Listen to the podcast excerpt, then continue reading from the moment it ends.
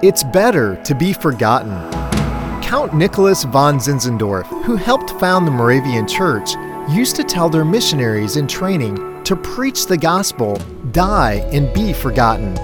In doing so, he emphasized a principle that Christians in every century should live by.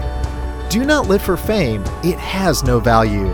Can you imagine the roller coaster ride that Joseph in the Bible went on?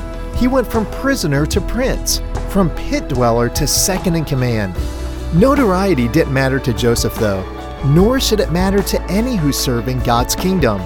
We should only be devoted to the fame of our Savior. Today, let's walk in true humility and make much of Christ by not taking any credit for success or accomplishments.